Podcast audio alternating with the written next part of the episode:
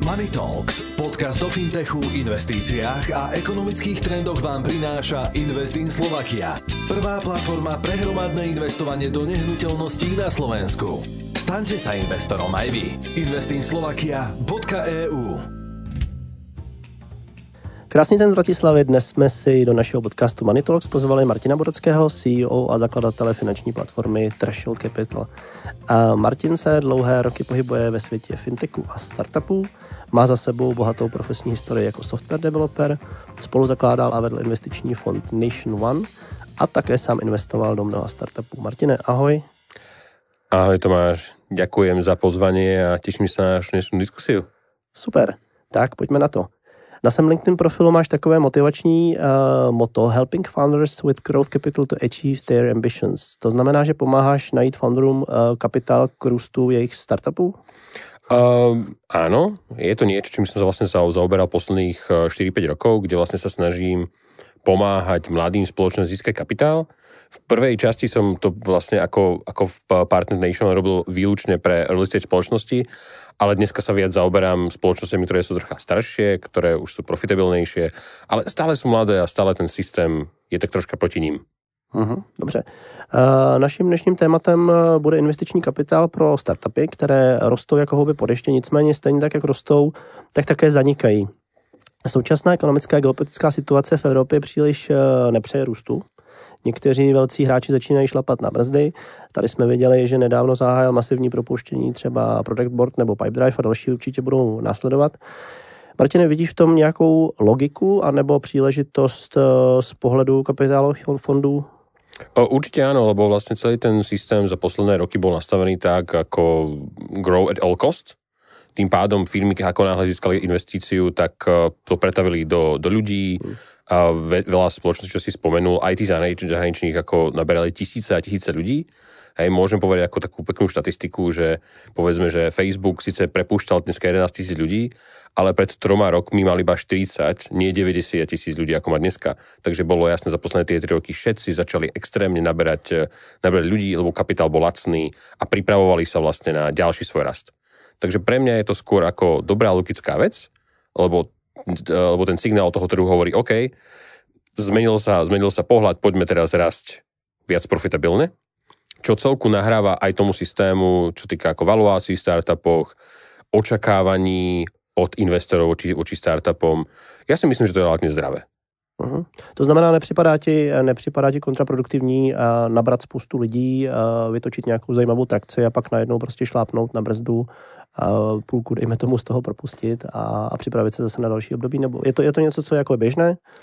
No, v tých veľkých firmách je to relatívne bežné, hej, že vlastne nikto není 100%, nikto je perfekt a on keď robí nejaký rastový plán, to, že ho prepáli pri viacerých ľudí a väčších nákladoch je relatívne normálne, aj v akomkoľvek období. A to, že šlapne na brzdu, aby bolo jasné, oni nešlapú na brzdu typu ideme teraz všetko zastaviť. Oni si vlastne, každá firma by si, každ, by si mala raz, dva rok, raz, dvakrát za rok, za rok povedať, OK, mám dostatok ľudí, nemám ich veľa, nemal by som tie kost obmedziť a dneska na to dostali ešte väčšiu incentívu. Takže zase ja si myslím, že je dobré, že šlapne na brzdu, lebo inovácie ne, ne, alebo rast firmy nezáleží iba o raste zamestnancov. Uh-huh. Je to dobrá metrika, ktorá sa dobre prezentuje, ale vlastne rast firmy za, za, za, záleží na raste, raste revenue a na raste profitability to, to, toho podniku. A to, to sa veľakrát dá urobiť iba tým produktom, nie vyslovene tým zamestnancami. Uh-huh. Takže treba tu brať, že médiá sa na to pozerajú z jedného pohľadu. Keď sa pozrieme na to, ako sa to pozerajú veľkí investori, napríklad tí, čo investovali do Facebooku a a mm, to ešte, to ešte tak veľmi prepúšťal, Facebook prepúšťal, Snapchat prepúšťal, hej, tak oni boli vlastne ako... Twitter prepúšťal, ale Twitter to sú trošku asi to je, to je iný case, to je iný case, ale ako on to robil tiež z jedného dôvodu, aby sa dostal k tej profitabilite. A tí investori vlastne či už Facebooku alebo ostatných boli vlastne radí, lebo keď tá spoločnosť dokáže vytvárať podobný zisk s, neviem, s polovicou zamestnancov, tak, tak je to efektívnejšie, hej? Áno, tie spoločnosti chcú rásť čo, čo, čo, a čo, naj, čo najlepšie a čo najrýchlejšie, lebo je to, je to expectation, ako keď, ty keď ako investor dáš kapitál spoločnosti, tak očakáva, že tá spoločnosť bude rásť 100, 200, 500% a veľakrát ten, ten podnikateľ to vlastne povedzme, že justified, aby som do toho hodil nejaké anglické slovíčko, povie tým, a ja som tu nabral 100 ľudí, ktorí budú tento produkt robiť a jucho 50 celsákov a my to jucho dáme. Čo je iba prvý step, potom sa čaká ten druhý step, či fakt ten raz nastane. A to je niekedy lepšie urobiť s menší počtom ľudí, uh, než s väčším. A to je podľa mňa aj to, či Product Board alebo PyDrive alebo ostatní povedal, OK, my vlastne ten produkt ako poznáme a možno nepotrebujeme 300 vývojárov na jeho ďalší rast, možno potrebujeme 150 a radšej to budeme hať safe, aby sme sa nedostali do situácie stresu, vtedy keď nám dojde kapitál. Napríklad veľmi, veľmi pekný príklad bola Klarna, ktorá už na začiatku roku zistila, že aha, hups, ten náš rast toho biznisu nebude taký, ako sme mysleli zamestnali sme extrémne kvantu ľudí a potrebujeme 800 miliónov na to, aby sme vôbec že prežili. Preto napríklad aj tá valovácia Klarny padla na jednu osminu, také niečo. Uh, ale je to zase zdravé. Zase dáva signál tomu trhu, že, že tá profitabilita ako na nej záleží. Hej, že nie je to iba niečo, že, že veď niekto kúpi ten startup za väčšiu cenu. Áno, to sú tie casey, o ktorých počujeme v tých novinách, ale vo výsledku každému investorovi, ktorý je viac profesionálny, záleží, že či tá spoločnosť rastie profitabilne. Uh-huh. Lebo vtedy má hodnotu, má, má vždy lepšiu hodnotu na predaj, keď je to profitabilná machine, než keď je to, že máme tu super R&D a predávajú vývojárov. A je to zombie. Um, áno, áno, niekedy to môže byť, ale ako je viacero success stories, kde, uh-huh. kde projekty vyslovene vytvorili R&D úžasnú vec, uh-huh. ale boli iba na jednu vec a to na predaj. Uh-huh. OK. Pojďme se teda podívat na nějaké ty typy investování a tvoje firma Threshold Capital se zabývá dluhovým investováním. Můžeš prosím tě popsat rozdíl mezi dluhovým a equity financováním pro ty, kdo to neznají? Určite. Uh, je to celku jednoduché.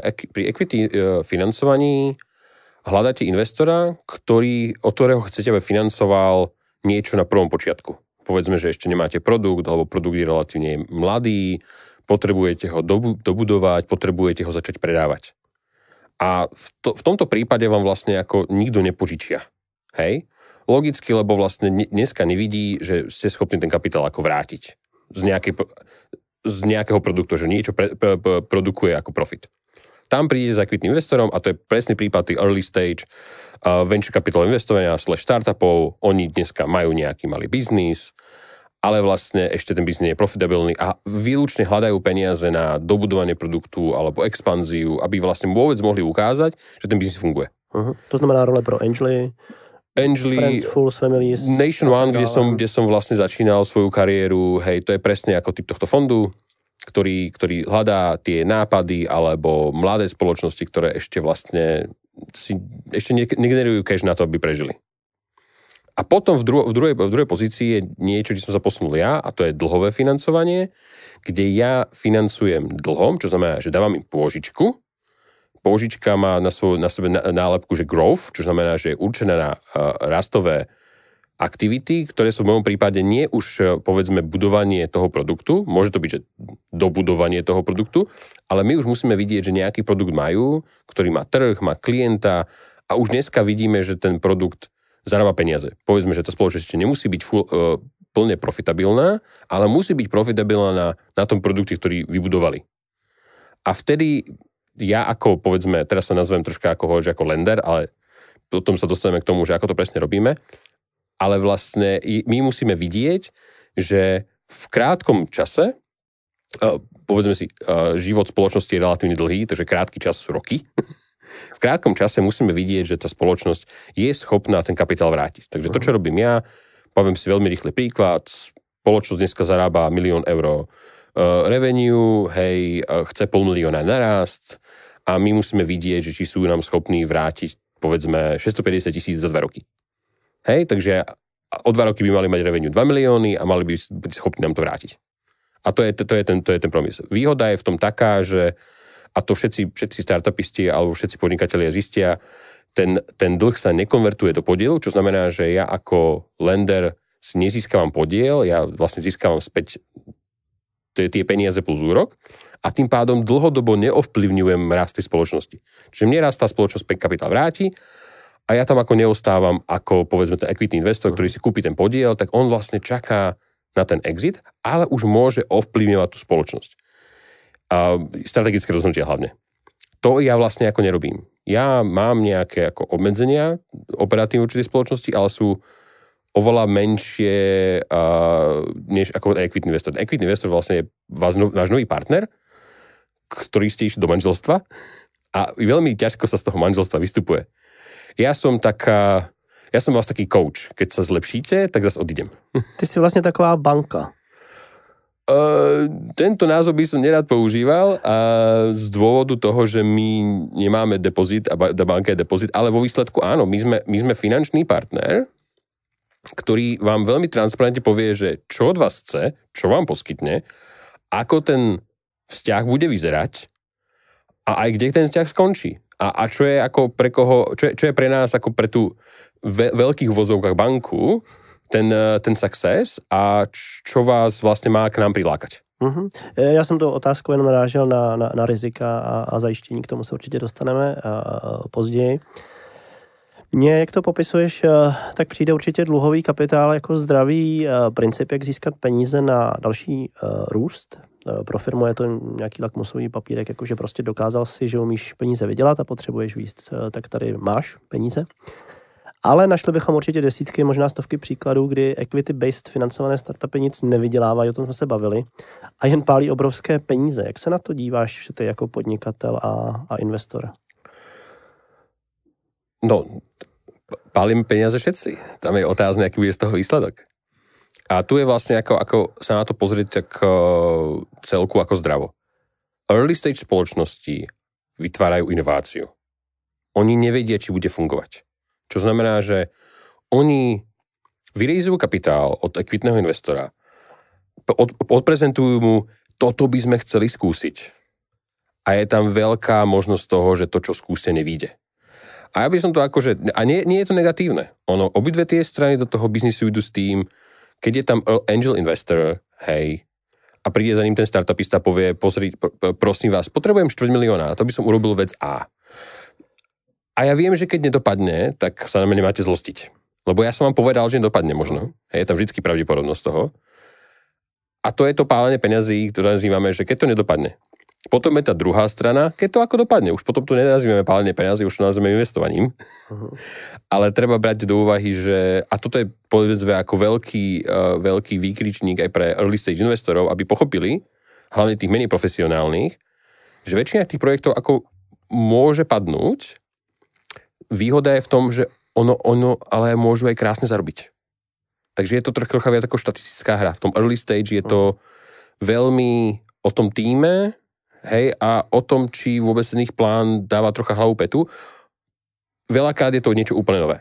To isté, ako, ja to teraz zoberiem trocha ako na seba, lebo Treasure Capital je vlastne tiež startup v tomto smysle. My vytvárame produkt, ktorý možno ako funguje v Amerike, možno v Anglicku, ale u nás nemá žiadnu históriu. Uh-huh. A ja som tiež sám mojim investorom, ktorí niektorí sa to môžu počúvať, tiež, tiež sme sa bavili o tom, OK, aké sú plány, keď sa to nepodarí? Že čo asi budeme robiť? A to je tá dobrá diskusia, ktorú by každý investor so, svoju, so svojím startupom alebo so svojou investíciou mal otvoriť a povedať, OK, urobíme tieto štyri veci. Keď sa nebudú dariť, asi musíme zmeniť A, zmeniť B, zmeniť C.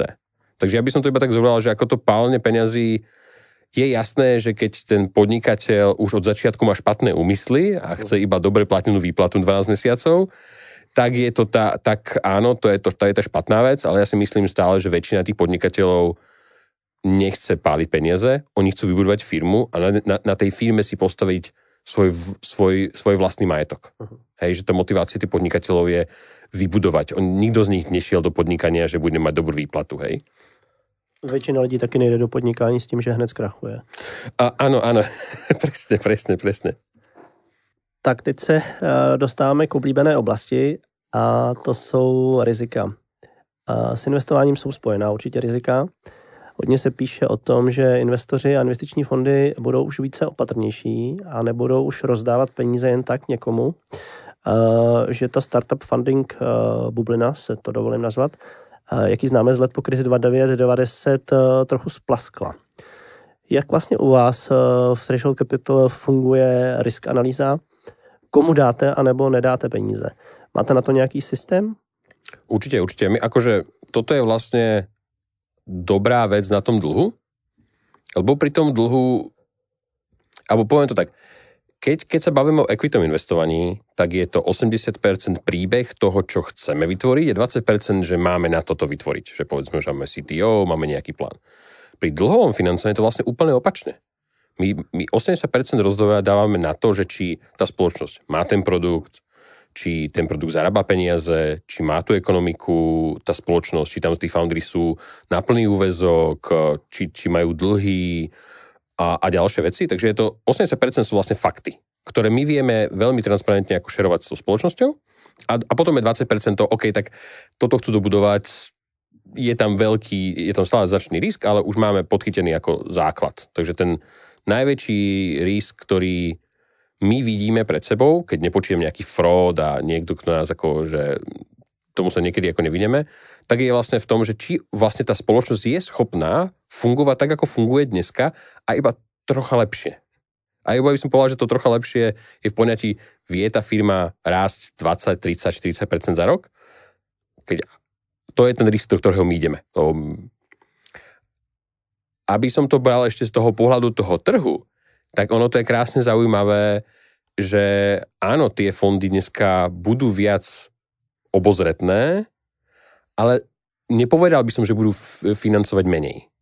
Lebo každý tých fond, fondov má pridelený kapitál, keď to môžem takto nazvať, a oni ho musia vlastne spotrebovať. Hej? Je, takže oni skôr budú tlačiť na tých podnikateľov, ktorí chceli investovať dneska s valuáciou X, aby tá valuácia bola, že x minus 30% alebo x minus 50%. Takže stále budú investovať podľa mňa taký istý počet tých spoločností, akurát si u nich ukusnú väčší, väčší, väčší čas, väčšiu časť. Teď si mi nahrál na tu další, na tu další otázku, uh, protože se říká, že se v krizi nakupuje uh, výhodněji, protože valuace společností logicky uh, klesá. Myslíš si, že teda přijde teď ta správná doba na výhodnější investování do startupů, nebo očekáváš spíš útlum? Um, ja si myslím, že je vždycky relatívne dobrá doba na investovanie early stage, alebo vlastne, v, lebo jedna vec je cena, tá je určite dôležitá, ale tá najdôležitejšia vec pri early stage investovaní je ten tým a, tá, a ten výsledok, ktorý ten tým chce dosiahnuť. Ten sa mení relatívne, relatívne často. To je práve, že trendovosť toho early stage investovania je taká, že dneska veríme, že bude metaverse, včera sme verili, že budú chatboty, a pozajtra budeme veriť niečo iné. A v, touto, a v týmto verením sa vlastne mení, aký tým je dobrý v, v danom čase zafinancovať. Na to, že napríklad pri mojom dlhu, tak je to vlastne ľahšie, lebo ja sa stále pozerám na tú istú ekonomiku. Áno, ja sa môžem, môžem pozrieť na to, že či ten biznis dokáže dobre rásť ako rok o dva. My na to musíme robiť vlastne ako nejaký pohľad na to industrii, že či ide hore alebo dole. Keď ide dole, tak nefinancujeme, keď ide hore, tak sme OK. A áno, v čase krízy niektoré veci idú dole a niektoré idú hore. Hej. Akože dneska, keby som mohol ako financovať ako Energy, čo to väčšinou sú oveľa väčšie firmy, tak, tak by som išiel, že full front. A napríklad by som sa dneska vyhýbal sorry, dneska by som sa vyhýbal podnikom, ktoré, ktoré poskytujú služby, ktoré sú veľmi ľahko nahraditeľné. A sú skôr také akože nice to have. Môžem spomenúť a povedzme Um, veľká časť travelu funguje na tom, na tom, na, na tom štýle, že vlastne ja to k tomu životu nejako nepotrebujem, je to uh-huh. pekné, ale ako nepotrebujem to. Hej, a to je, to je, a to je možno aj problém ako niektorých, jo áno, to sa influencer marketing. To, je, to bola dneska akože topik, že influencer marketing pri veľa, pri veľa spoločnosti padol k zemi kvôli tomu, že to bol vždy iba doplnok stratégií spoločnosti. Uh-huh. A to je vlastne to, to je dosť zase z pohľadu toho thresholdu sa veľa vecí nemení, my musíme stále tých 80% urobiť dobre. Uh-huh. a tých 20% je potom ten decision making, že áno, nie.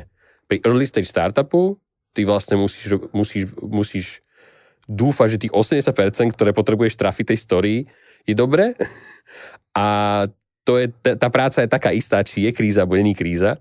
A až potom je to druhotné, kúpil som to za dobrú cenu alebo som mohol získať lepšiu cenu. A to je niečo, čo teraz bude ako, to, čo sa ako zmení. Dneska môžeme, môžete kúpiť, že, že super tým za menšiu cenu ako rok dozadu. Ale ten tým musí byť tiež super, super. Uh-huh. nemôže byť ako horší. Mně teď napadla taková podotázka uh, z pohledu teda venture kapitalisty. Je, to, je tam rozdílné paradigma v tom, že se jinak koukáš na ten early stage startup a potom na tu dospělejší firmu ve smyslu toho, co ti přinese? To znamená i ve smyslu zvažování rizik. Ty říkáš, že na začátku pochopitelně je tam riziko větší, protože jde z 80% spíš o story a 20% je něco, co bude příslip budoucího závazku, když to u těch společností, které už mají nějakou tříletou historii třeba, mají nějakou zajímavou trakci, trakci a mají dobré výsledky, to riziko zase vypadá asi pravděpodobně trošku, trošku jinak. Určite, akože tam ten, tá, ten výnos je, je diametrálne vlastne iný, a, lebo keď, a teraz sa pozrieme akože na, na spoločnosť ako takú, hej, nepozrieme sa na fondy, lebo fond môže mať ako veľa inej komplexity, ktorú nechceme vyťahovať, ale keď vy ste early stage investor do dobrej spoločnosti a podarí sa to, tak sa môžete pozerať na výnosy 10, 20 násobku kapitálu, ktorú ste vložili. Teď mi napadlo třeba Kivikom, nevím proč. Áno, tam to bolo tiež pekné, ale kľudne môžeme pozerať na slajdo, hej. To je, není, není úplne ako ďaleko od ruky. Hlavne pre tých early stage investorov je to Aha. ako bol veľmi, veľmi krásny exit. A, ale na druhej strane, keď ja požičiavam ten kapitál tej spoločnosti, čo je akože ja teraz zase v úzovkách a potom vysvetlím možno, že prečo, prečo to není úplne ja, tak eh, ten lender presne vlastne vie, čo získa pri tom úspechu. Hej, on tam nemá ten nemerateľný upside. Čo znamená, že jasné, že ten risk pri tej mladej spoločnosti, keď môžem získať ako 1000% svojho, svojej investície, je niečo iné, ako keď pri dlhu ja môžem získať ako 20, 30, 40% svojej investície navyše v tých dvoch rokoch alebo troch. Je to diametrálne iný pohľad. Tým pádom ja ako investor pri tom startupe som ochotný radšej zafinancovať 10, 15, 20 a jedna z nich, keď to dá, tak stále celkovo zarobím povedzme trojnásobok svojho kapitálu alebo štvornásobok. Na tož pri tom dlhu sa ti vlastne ideálne nemá nič pokaziť. a, ale teraz hovorím, akože pri tom dlhu je ešte druhá výhoda. Oni ten kapitál splácajú postupne. Uh-huh a financujeme úplne diametrálne, úplne iné spoločnosti ako pri tých startupoch. Ten startup má nestabilný tím, nemá produkt, nemá revenue, alebo má, má to revenue, povedzme, že sa nedá povedať, že je profitabilné, lebo získali revenue, ale akvizícia klienta bola 5 násobnejšia ako to revenue toto pri tom dlhu vlastne všetko musí byť vyriešené. Takže už povedzme, že financujete spoločnosti, ktorá môže kľudne 4 a 5 rokov, má zamestnancov, už nemá iba kontraktorov, hej, takže povedzme, že už ako nehrá úplne takú tú švarcovskú hru. A takže ten, ten, ten risk toho targetu je, je úplne niekde inde. Takže tie upside sa veľmi nedajú, nedajú, nedajú porovnať. Ja vždycky, keď sa bavíme s investormi o tejto asset class, tak ja hovorím, že venture capital má v každom portfóliu svoje miesto, lebo môže ako samo sebe urobiť krásny, krásny výnos a ten dlh sedí vedľa neho. On ho nemá nahrádzať, on iba hovorí, ja zarábam menej peňazí, ale som povedzme likvidnejší. Likvidita znamená to, že ty kapitál dostanete skôr. Uh-huh. Hej, že to je akože ako, tak by som povedal, že rozdiel celkom. Dobře, pojďme se teď podívat eh, na ty segmenty. My jsme tam bohužel zklamali zástupce Traveltechu trošku, ale možná to ještě vylepšíme. A jaké segmenty digitálních společností považuje v současnosti za eh, zajímavé nebo investovatelné ze svého pohledu? No, to je, to je ťažká otázka. Každý je troška ako biased, každý má akože... Ako ja nemôžem povedať, že ja sa strašne páči ako fintech, hej. Aha aj vlastne uh, InsurTech a RedTech, to sú podľa mňa ako veci, ktoré nie iba u nás, ale všeobecne sú, spo, sú súčasti, ktoré sú ešte málo digitalizované uh-huh. a ešte nie sú optimálne. Takže či už ako startupy v rámci regulácií, startupy, ktoré pomáhajú vlastne a či firmám alebo ľudia, ľuďom vlastne nejak ako bojovať s reguláciou, byrokraciou, to si myslím, že bude ešte veľký topik hej, či už nepoviem digitálne platenie daní, hej, a podobne. To vám všetci by boli šťastne šťastní, keby a, ste vyslali faktúru a nejaký systém to spracoval a zahodil to, dal by to do daného priznania, aby by ste o tom ani nevedeli.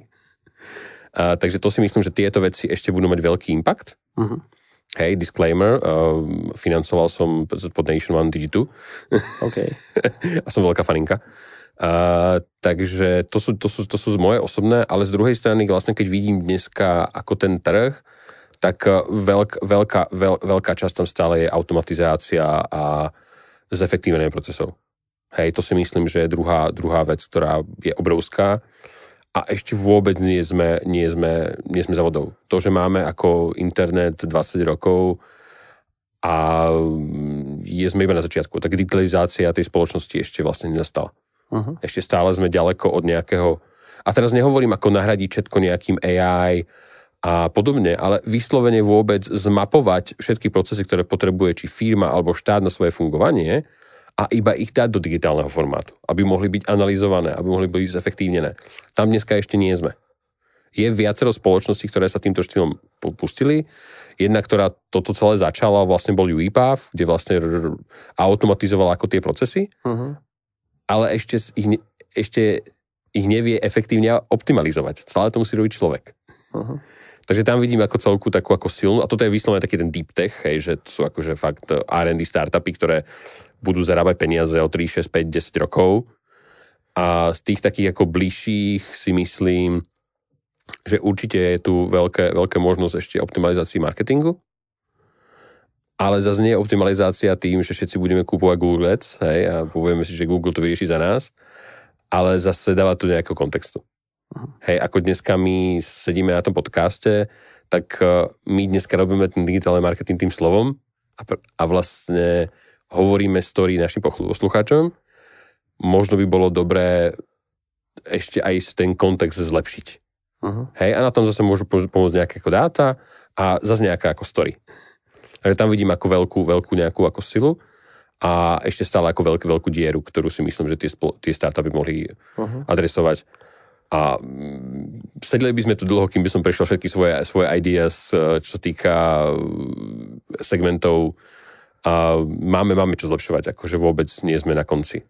Aha, dobře, díky. Každopádně, kdybychom to uh, zrekapitulovali a trošku zarámovali, tak uh, by se dalo říci, že dnes vrčí fintech, insurtech a optimalizace procesů, dejme tomu.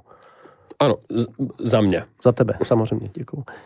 Uh, určitě nás teď poslouchají nějací foundři, kteří uh, řeší funding, což je často teda velmi frustrující a zlouhavý proces. Tak by mě zajímalo, eh, kdo všechno může požádat o financování zprostředkované eh, Threshold Capital a jak to má udělat? Je, jasné. No, um, Konečně se vracíme uh, tvojí firmě a tomu, proč tady sedíme. Jasné. Já vlastně jsem povedal, že vlastně ta firma vznikla z té frustrace. Tvojí? Uh, no a aj mojej, aj mojej, ale vlastne, aby ste pochopili možno tú backstory, backstory je taká, že keď už som, ako keď som bol equity investor do real estate spoločnosti, tak sa nám veľmi veľakrát hlásili firmy, ktoré prišli za nami a povedali, oh, my sme profitabilní, my sme menej risk, investujte do nás. A my im hovoríme, ale my hľadáme tých ako 10, 20 násobok toho kapitálu. Tam ten potenciál ako musí byť. A oni povedia, ale my sme menej riskoví. Ja hovorím to ako, áno ste, ale ten náš kapitál vlastne, on hľadá ten risk, aby mal ten vysoký potenciál.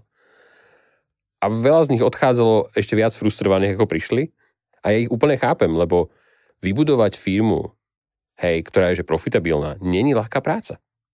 Hej? A oni teraz prídu za tým investorom, ktorý im vlastne do, do, očí, do očí povie, že to urobili blbie. Tak si vieme predstaviť, že ako nie sú šťastní. A ja som začínal stretovať viac a viac takýchto podnikateľov, ktorí vlastne hovorili, no tak tí early stage investori vlastne nič nevedia, oni sú, povedzme, jemne hlúpi a nikdy to nedokázali a vlastne my ich nemáme radi. Hej? Ale potrebujeme A, ale, ale vlastne potrebujeme ich, presne. A ja som nad tým začal rozmýšľať, OK, ale vlastne to je partnership, ktorý vlastne nebude fungovať, lebo každá strana chce niečo iné. Ten equity investor chce 100 násob, ideálne potenciál 10 100 násobku svoj, svojho kapitálu a ten podnikateľ, ktorý má profitabilný biznis, chce partnera, ktorý mu dá kapitál a moc do toho nebude kecať. Lebo áno, logicky ten podnikateľ vybudoval ten biznis, už vie, ako funguje, začal tam zarábať peniaze a on funguje skôr tak, že on sa raz spýta o tú radu, ale nechce sa spoliehať na nejakú tretiu stranu, do toho bude ako, povedzme, kecať. Hej, jemne. Nehovorím, že to je dobré alebo špatné, je to skôr to, čo na tom trhu dneska vidíme. Uh, no já si myslím, že to je spíš úzus, že jo? Já jako venture kapitalista uh, ti dám svoje peníze, ty mi za to dáš nějaký podíl a já si to chci pohlídat. Chci si pohlídat, jak mi s těmi penězi Eh, je nakládáno a co mi s nima uděláš. Áno, ale plus ten equity investor vlastne už si urobí podmienky, aby ti mohol rozhodovať o chode a aj v budúcnosti tej firmy. Či sa firma predá, alebo nepredá, alebo či pôjde expandovať niekde. Nad tým všetkým môže schváľovať ročný plán. Aha. A to, to sú veci, ktoré ten equity investor ako robí a pri tomto podnikateľovi je to problematické, hej, on by to chcel vždy ako opačne, aby mal ako tú radu. Aha to, čo ten treasury kapitál vlastne v tomto robí inak, áno, my stále kontrolujeme, že ako ten kapitál použili. My stále chceme vedieť, že kde asi ako budú rásť, ale sme už troška v inej pozícii. My sme už v pozícii, že my keď sme ti poskytli kapitál, tak sme ti vlastne povedali, že veríme, uh-huh. že vieš, čo robíš.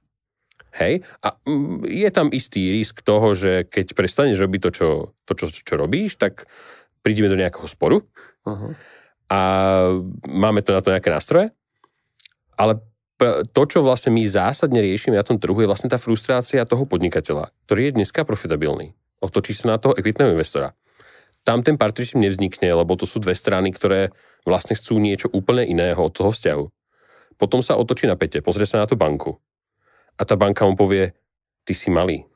Akože potrebuješ iné čísla. My vlastne ťa nechápeme a my potrebujeme nejaký asset. Nemohol by si vedľa toho svojho digitálneho startupu si, neviem, kúpiť dva domy a potom ti pohyčíme voči tým dvom domom? To by bolo pre nás OK. Uh-huh.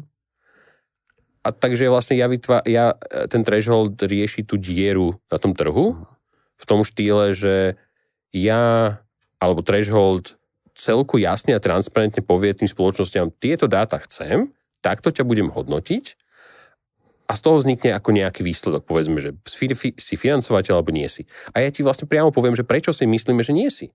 Uh-huh. A toto je niečo, čo je pre mňa aj pre, dúfam, že nás počúvajú nejaký, ne, ne, nejaké spoločnosti, ktorými som sa už bavil, to je pre mňa ten wow efekt.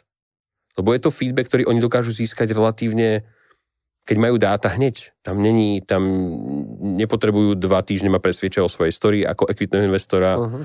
alebo nemusia bušiť na dvere šiestim bankám, dokým nejaká banka si ich bude ochotná vypočuť. Hej, takže to je, to je, ten, to je, ten, to je, to je ten základ, kde my sa snažíme tú frustráciu riešiť to, že je lepšie povedať tomu podnikateľovi, že nie je financovateľné, povedať mu prečo, než ho držať v maybe štádiu ako mesiace až roky, lebo niektorí niektoré tieto spoločnosti rejzujú kapitál od equity investorov kľudne aj roky. Lebo vlastne nemajú iného partnera. Uh-huh. Mám takové dvě podotázky. První, tam mě napadla uh, teď. Uh, tak uh, ty vlastně uh, v Threshold Capital uh, tebe zajímá spíš uh, finanční výkaz, než uh, skvěle vyleštěný pitch deck, je to tak? Um, veľmi jednoducho poviem, že hej. A ten pitch deck je dôležitý na tých 20%, aby som vedel, že tá firma ide. Okay. Ale veľakrát e, ten pitch deck je druhoradý, najprv musíme vlastne vidieť, že či tá spoločnosť padne do toho nášho riskového profilu alebo nie. A ono to je vlastne krásne, lebo vlastne ten podnikateľ hneď veľmi rýchlo zistí, že či vôbec má zmysel páliť energiu týmto smerom, uh-huh. než e, ako ten pitch deck. My ho vždycky vo výsledku nejak ako chceme ale nemusí nám hovoriť story o svojom založení a o tom, že tam je super miliardový trh, ale potrebujem povedať, OK, ja tu mám piatich zákazníkov a tu je cesta, aby som mal ďalších piatich. Prostě už to není early stage. Jo. A ta druhá věc, tam mě teda napadla uh, už dříve, uh, funguje ve smyslu toho uh, dluhového financování taky něco jako term sheet? Používate to? Určite, určite. Určite to, to musí byť, lebo my musíme komunikovať veľmi rýchlo v tom procese, že či tá spoločnosť vôbec je ochotná akceptovať tie ostatné veci, čo s tým kapitálom idú. To je to isté ako pri equitom investovaní. Veľakrát valuácia výška investície sú dve čísla medzi ďalšími desiatimi, ktoré treba vlastne zvážiť. A áno, my máme tiež term sheet, ktorý hovorí o tom, že ako sa to bude splácať, aké tam sú, aké povedzme rights máme, aké máme práva ako ten, uh, ten lender. My to dokonca robíme, keďže sme digitálna spoločnosť, sme taký, taký taký hybridný fintech, my to vlastne, aby som, aby som povedal, že kde, kde ten term sheet je, my urobíme assessment tej firmy. Hej, firma je schopná na financovanie. Potom pre nich vygenerujeme finančný plán, kde si spolu s firmou namodulujeme, ako tá firma bude rásť. K tomuto modelu vlastne sa sa dopočíta vlastne splácanie toho dlhu, aby ten dlh bol využitý čo najefektívnejšie. A z toho nám vlastne vypadnú podmienky toho dlhu. a to sa do, vlastne dogeneruje do term sheetu a pošla klientovi. Uh-huh. A plus, aby, sme, aby som držal sa toho, že my sa snažíme byť ako no, uh, akože avoiding of frustration, vlastne tie podmienky, ktoré na tom term sheete oni nájdu, my už sa snažíme vlastne komunikovať ešte predtým, ako k tomu term sheetu dojde. Aby sme vôbec ako eliminovali to, aby ten partnership bol smooth a aby vznikal vlastne na základe nejaké, nejaké ako dohody. Že oni chcú kapitál, chcú rásť a ja im nedám do, do term sheetu alebo do zmluvy podmienky, ktoré pôjdu oproti tomu. Uh-huh. A to je podľa mňa veľmi dôležité a to je veľmi problematické pri tom equitom financovaní, kde väčšina týchto, väčšina term sheetu je vlastne vytvorená priamo na setup toho jedno, jedného fondu a jednej spoločnosti, alebo, i, alebo viacerých, viacerých investorov a jednej spoločnosti. A tam môže veľakrát vlastne vznikať tá frustrácia, kde ten term sa začne, začne vyjednávať kľudne, že mesiace. Hej, u nás vlastne ten podnikateľ by mal vlastne dopredu vedieť, tak toto, tak toto, tak toto funguje, tak to vyzerá. Uh-huh, dobře. Uh, pojďme si teď ještě uh, představit takový modelový případ, že nás někdo poslouchá, nějaký startup founder, který si řekne, hele, tak já mám nějakou firmu, už mi to vydělává dost, potřebuji se někam posunout dál. Uh, slyšel jsem Martina, jak o tom hezky mluvil, že mu jako dal takový návod, co má, co má udělat, jo? Jak má postupovat, uh, když teda ho ta nabídka, dejme tomu, zaujala co má udělat pro to, aby eh, se k vám dostal, co potřebuje eh, doložit a jak ten proces potom bude probíhat, abychom to třeba zarámovali trošku. Mm, určite. Uh, ciest ku mne sa dostať, tak tam ich viacero. Ja som celku aktívny na LinkedIne, takže ako napísať mi na LinkedIn, alebo cez našu stránku threshold.capital. Uh, na stránke je viacero ako call to action buttons a s každým sa k, ne, k nám dostanete. A sme relatívne e, responsívni, takže ako verím, že relatívne rýchlo.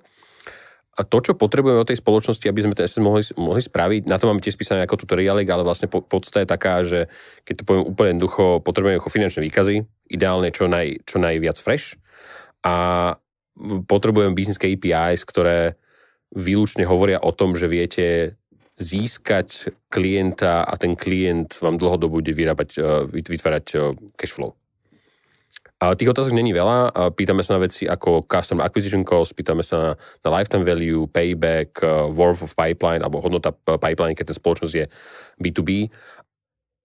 Potom sa na základe toho urobí ten assessment a ako som povedal v predchádzajúcej otázke, že potom z toho robíme finančný plán, vygenerujeme, urobí sa term sheet, hej, a potom po tomto term sheete a teraz príde, príde ten obrad, aby ste chápali, že čo, tá, čo ten treasure vlastne robí. My sme vlastne uh, loan arranger, čo znamená, že my, keď máme s vami term sheet na istých podmienkách, tak my sa potom otočíme, povedzme, neúplne, otočíme sa jeho na pete a ideme vlastne získavať pre vás ten kapitál z listu našich finančných partnerov. Predstavte, že finančný partner je nejaká investičný, investičný fond alebo finančná skupina, ktorá dneska není schopná financovať tieto spoločnosti kvôli ich veľkosti, že pre nich ako povedzme tiket pol milióna eur je moc malý na to, aby vôbec niečo spravili.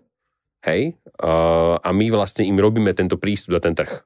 Takže vlastne vo výsledku, preto, preto je to dobré názov, že Treasury je platforma. Na jednej strane máme spoločnosti, ktoré za nás sú pripravené na to dlhové financovanie a na druhej strane sú investičné domy, ktoré hľadajú tú, tú, tú logiku toho, toho financovania mladých spoločností, ale chcú to bez toho risku toho startupového prostredia a chcú to vlastne dlhom, lebo dlh im dáva aj tú likviditu, čiže znamená, že vytvára to ako cash postupne.